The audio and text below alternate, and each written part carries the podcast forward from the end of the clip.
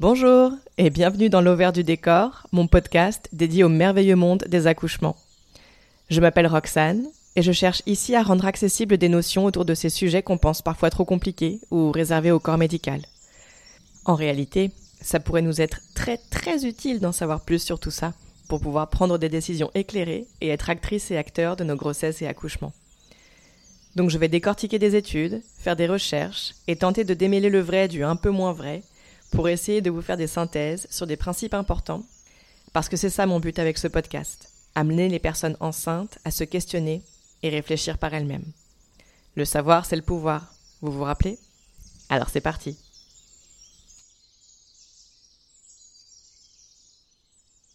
Lorsqu'on vit avec un coup près au-dessus de la tête, comme celui que peut représenter la date prévue d'accouchement, on peut mettre en place différentes techniques d'adaptation. On en parlait plus en détail dans l'épisode 11 dédié à la question, mais cette date de fin supposée peut générer un stress immense. Alors soit on s'en accommode et on se dit que tout ira bien et potentiellement effectivement tout ira bien et on vivra bien la fin de notre grossesse, soit on se dit qu'il faut absolument que l'accouchement se déclenche, tout seul, avec ou sans aide, ce qui peut tourner à l'obsession. Et alors soit on attend donc que ça se fasse, soit on réfléchit aux différentes options de déclenchement qui s'offrent à nous. Parce qu'effectivement, il existe des méthodes de déclenchement artificielles, pratiquées à l'hôpital, et des méthodes de déclenchement dites naturelles, avec plein de guillemets. Je mets plein de guillemets parce que si les méthodes employées sont de l'ordre du fait maison, comme faire une très longue marche par exemple, le fait, le simple fait de décider de mettre fin à une grossesse et de faire naître un bébé sans que la physiologie du corps ne l'ait décidé, donc avec les cocktails hormonaux qui vont avec et tout ça, ça reste une entrave au processus véritablement naturel de la naissance. On reviendra tout à l'heure d'ailleurs sur la théorie la plus plausible à l'heure actuelle sur ce qui fait qu'un accouchement se met en route de manière physiologique ou non. Je ne veux pas faire de hiérarchie ici et dire que le 100% naturel est forcément le mieux. Bon, vous connaissez ma position sur ces questions de toute façon par ailleurs, mais je veux juste tenter de clarifier des points qui peuvent être galvaudés au fur et à mesure qu'on les emploie. tout ça pour dire qu'un déclenchement, quelle que soit la méthode, n'est jamais vraiment naturel ou, si vous préférez, physiologique. Ce qu'il faut savoir, c'est qu'aujourd'hui en France, près de 20% des accouchements sont déclenchés à l'hôpital. Il existe des cas, rares, mais pour lesquels un déclenchement est effectivement nécessaire et salvateur. C'est le cas par exemple des personnes qui déclenchent une prééclampsie, qui peut être fatale pour le bébé comme pour la personne enceinte. Mais pour l'immense majorité des déclenchements, donc pour suspicion de gros bébé ou de date de terme dépassée par exemple, ces déclenchements sont non seulement arbitraires, mais en plus véritablement dangereux. Allez écouter l'épisode 8 sur la cascade d'intervention pour comprendre à quel point c'est problématique. Mais bon, alors un déclenchement, ça consiste en quoi au juste? Si demain vous avez rendez-vous à l'hôpital pour un déclenchement, qu'est-ce que ça veut dire concrètement? A priori, il va s'agir soit de la pose d'un tampon, soit d'un ballonnet, voire d'une perfusion de cytocine. Le tampon, on l'utilise pour commencer à ouvrir un col qui est fermé. Le tampon est inséré dans le vagin où il va diffuser des prostaglandines destinées à aider le col à maturer et à engranger des contractions. Le ballonnet, c'est une sonde qu'on glisse dans le vagin et au bout duquel se trouve comme un petit ballon qui va se placer au niveau du col de l'utérus et qu'on va gonfler d'eau pour qu'il appuie progressivement sur le col. C'est une méthode plutôt d'ordre mécanique qui est censée aider le corps à sécréter lui-même les hormones de lancement de l'accouchement. Enfin, la perfusion d'ocytocine de synthèse qu'on appelle le syntocinon. On utilise généralement cette option lorsque le col est déjà un peu ouvert, mais qu'il se retrouve à stagner. On s'en sert donc pour déclencher l'accouchement, mais aussi et surtout pour l'augmenter, notamment en cas de péridurale, lorsque les hormones naturelles de l'accouchement présentes dans le corps ne peuvent plus faire effet parce qu'elles sont empêchées par l'analgésique. Pour déclencher ou accélérer le travail, le personnel médical peut aussi procéder à un décollement des membranes ou à une rupture artificielle de la poche des os. Le décollement de membrane, ça consiste à glisser un doigt au niveau du col de l'utérus et de le faire glisser le long de la paroi pour décoller la poche des os. Ça peut aider à libérer des prostaglandines naturelles et lancer le travail. Le problème avec le décollement des membranes, c'est que non seulement ça ne fonctionne pas à tous les coups, en plus ça peut être douloureux, mais surtout il y a un gros risque de rompre la poche des os au passage. Or une poche des os rompue, alors que les contractions n'ont pas commencé, ça veut dire accroître le risque d'infection et donc un séjour préventif à l'hôpital, Donc passeport pour augmentation du travail par hormone de synthèse, péridurale, voire césarienne. Je vous renvoie toujours à l'épisode numéro 8 si pour vous tout ça c'est du charabia. Par ailleurs, pour rompre la poche des os artificiellement, le personnel utilise généralement un outil appelé amniotome. Ça ressemble à une aiguille à tricoter. Oui, oui, si ça vous fait bader et que ça fait remonter des souvenirs transgénérationnels, c'est normal. Donc une aiguille à tricoter qui est insérée dans le col de l'utérus pour percer le sac amniotique, la poche des os, et inciter la tête du fœtus à appuyer directement sur le col, sans l'effet amortisseur que cette poche a naturellement quand elle est là. Pareil, allez écouter l'épisode 10 sur ce sujet qui reprend les risques de cette pratique pour comprendre pourquoi c'est une très mauvaise idée. Donc voilà en gros pour les méthodes de déclenchement qui sont utilisées dans le cadre hospitalier. Leurs taux de réussite sont hyper variables et surtout ce n'est pas parce qu'elles réussissent effectivement à lancer des contractions qu'elles vont mener à un accouchement sécuritaire et serein, bien au contraire. Autre cas de figure maintenant, vous voulez à tout prix éviter le déclenchement à l'hôpital, alors vous vous dites que vous allez vous en charger vous-même, de le déclencher, cet accouchement, parce qu'il ne vient pas. On le disait en début d'épisode, je ne sais pas si c'est foncièrement une meilleure idée, mais c'est clairement moins invasif et au moins dans des conditions qu'on détermine soi-même. Alors quelles sont ces options? Il y en a vraiment pléthore, donc moi je vais m'attarder sur les principales. D'abord, il y a avoir des rapports intimes, on en parlait sur l'épisode sur la sexualité. Avoir un orgasme, ça déclenche une forte sécrétion d'ocytocine, notre hormone reine des contractions. Par ailleurs, si ce rapport est pénétratif avec un pénis, le sperme contient des prostaglandines qui aident aussi au déclenchement des contractions. Donc, on le rappelle, tout ça, ça peut très bien fonctionner comme ne pas du tout fonctionner si le corps n'est pas prêt. Une autre méthode qui a fait ses preuves pour certaines personnes, c'est la stimulation des mamelons donc à la main ou alors avec un tire-lait par exemple. Idem, ça stimule la production de cytocine, donc ça peut aider. Ensuite, manger épicé. Il s'agit d'une méthode qui fonctionne donc très différemment, hein. on est plus sur le côté mécanique là du corps. C'est-à-dire qu'en déclenchant un péristaltisme important, donc c'est-à-dire une grosse grosse envie d'aller à la selle, on provoque des contractions des intestins ce qui peut influer sur l'utérus, donc qui est voisin des intestins, qui peut donc lui aussi se mettre à contracter. Rappelez-vous, on en parlait dans l'épisode sur les hormones, certaines personnes qui ont leurs règles éprouvent en même temps que leurs règles des fortes diarrhées. Ben, c'est un peu le même mécanisme là qui se met en jeu. Dans la même veine, il y a boire un mélange à base d'huile de ricin, qui est appelé castor oil en anglais, cette pratique, est très controversée et il ne faut pas faire ça seul chez soi, mais vraiment en ayant pris conseil auprès de personnes qui ont de l'expérience sur ce sujet. L'huile de ricin, elle est traditionnellement utilisée pour effectuer des purges intestinales, donc vider les intestins. On comprend donc que l'huile de ricin, elle peut avoir un effet similaire à la nourriture épicée dont on parlait à l'instant, qui, en stimulant les intestins, peut influer sur l'utérus et engendrer des contractions. Mais attention avec ces deux méthodes, le risque, c'est qu'elles provoquent des diarrhées trop importantes, donc des douleurs et surtout une déshydratation qu'on préfère éviter lorsqu'on est à deux doigts de rentrer en travail d'enfantement. Encore une fois, les taux de réussite pour ces différentes méthodes sont extrêmement variables d'une personne à l'autre, et surtout, rappelez-vous que chercher à presser le corps s'il n'est pas lui-même tout à fait prêt à enfanter, c'est risquer une stagnation ou une détresse fétale à un moment donné dans le processus.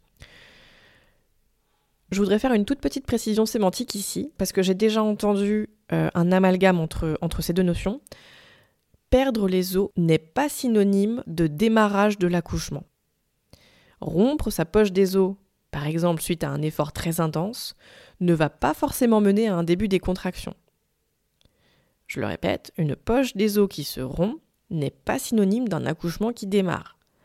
Ça peut fonctionner dans le sens où quand elles seront, elles peuvent favoriser une sécrétion hormonale qui peut engendrer des contractions, mais ce n'est absolument pas automatique. Alors maintenant, je voudrais vous parler d'une théorie de pourquoi est-ce qu'un accouchement se met en route, comme je vous disais en début d'épisode. Qu'est-ce qui fait que le bébé, le corps de la personne enceinte, décide que c'est l'heure de naître et de mettre fin à la grossesse il existe très peu d'études à ce sujet, ce qui est assez invraisemblable quand même, parce que ça paraît être un sujet assez majeur. Mais il ressort une théorie hyper intéressante que je voulais partager avec vous. Cette théorie, elle dit que, et bon, je vous passe les termes techniques, mais en gros, lors du troisième trimestre de gestation, avec le développement des poumons, certaines cellules pulmonaires commenceraient à libérer des protéines particulières dans le liquide amniotique. Et c'est la forte concentration de certaines de ces protéines dans le liquide amniotique qui enverrait un signal au corps de la personne enceinte pour dire coucou, on est prêt. En gros, il y a assez de ces protéines parce que les poumons sont bien prêts, le bébé est prêt à sortir, et cette forte concentration en protéines engendrerait une cascade de réponses qui mènerait au début des contractions de l'utérus et à l'accouchement. Je vous mets un lien en descriptif de l'épisode qui reprend ces études en détail. Cet article-là, euh, dont je, vous parle, cite des études que je n'ai pas réussi à étudier moi-même. J'arrive pas à accéder au, au contenu de l'étude. Donc, je ne suis pas tout à fait à l'aise avec ça. Je sais que c'est une théorie que j'ai lue à plusieurs reprises et qui me semble faire sens, mais pour l'instant, il n'y a pas de consensus à ce propos.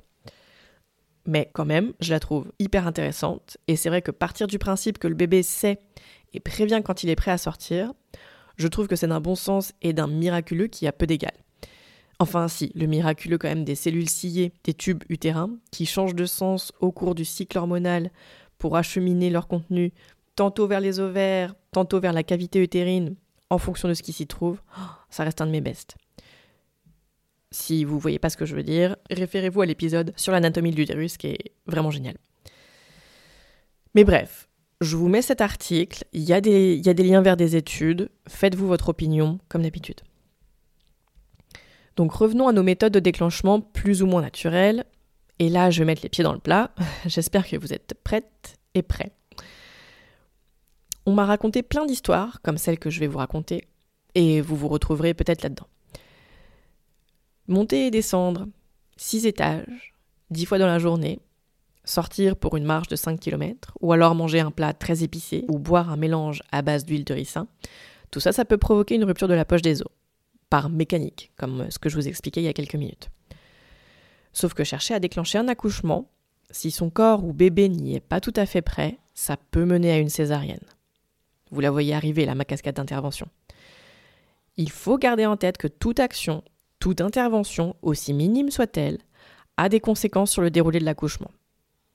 En l'occurrence, si le corps n'est pas prêt et que la poche des os se rompt suite à un effort physique trop important, le risque, c'est que les contractions ne se mettent pas en route.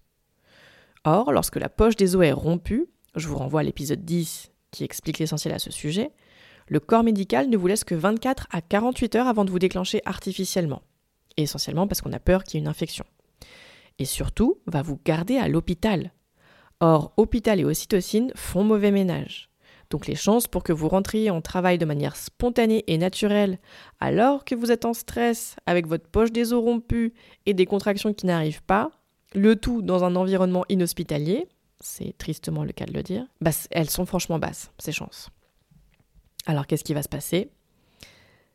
Eh bien, vous aviez essayé de déclencher votre accouchement de manière naturelle, ça n'aura pas fonctionné, donc le personnel médical va être obligé de déclencher l'accouchement de manière artificielle, avec ocytocine de synthèse dans une majorité des cas, donc des contractions trop douloureuses, trop fortes pour le fœtus, donc une péridurale pour la personne en train d'accoucher, donc détresse fétale assez probable pour le fœtus.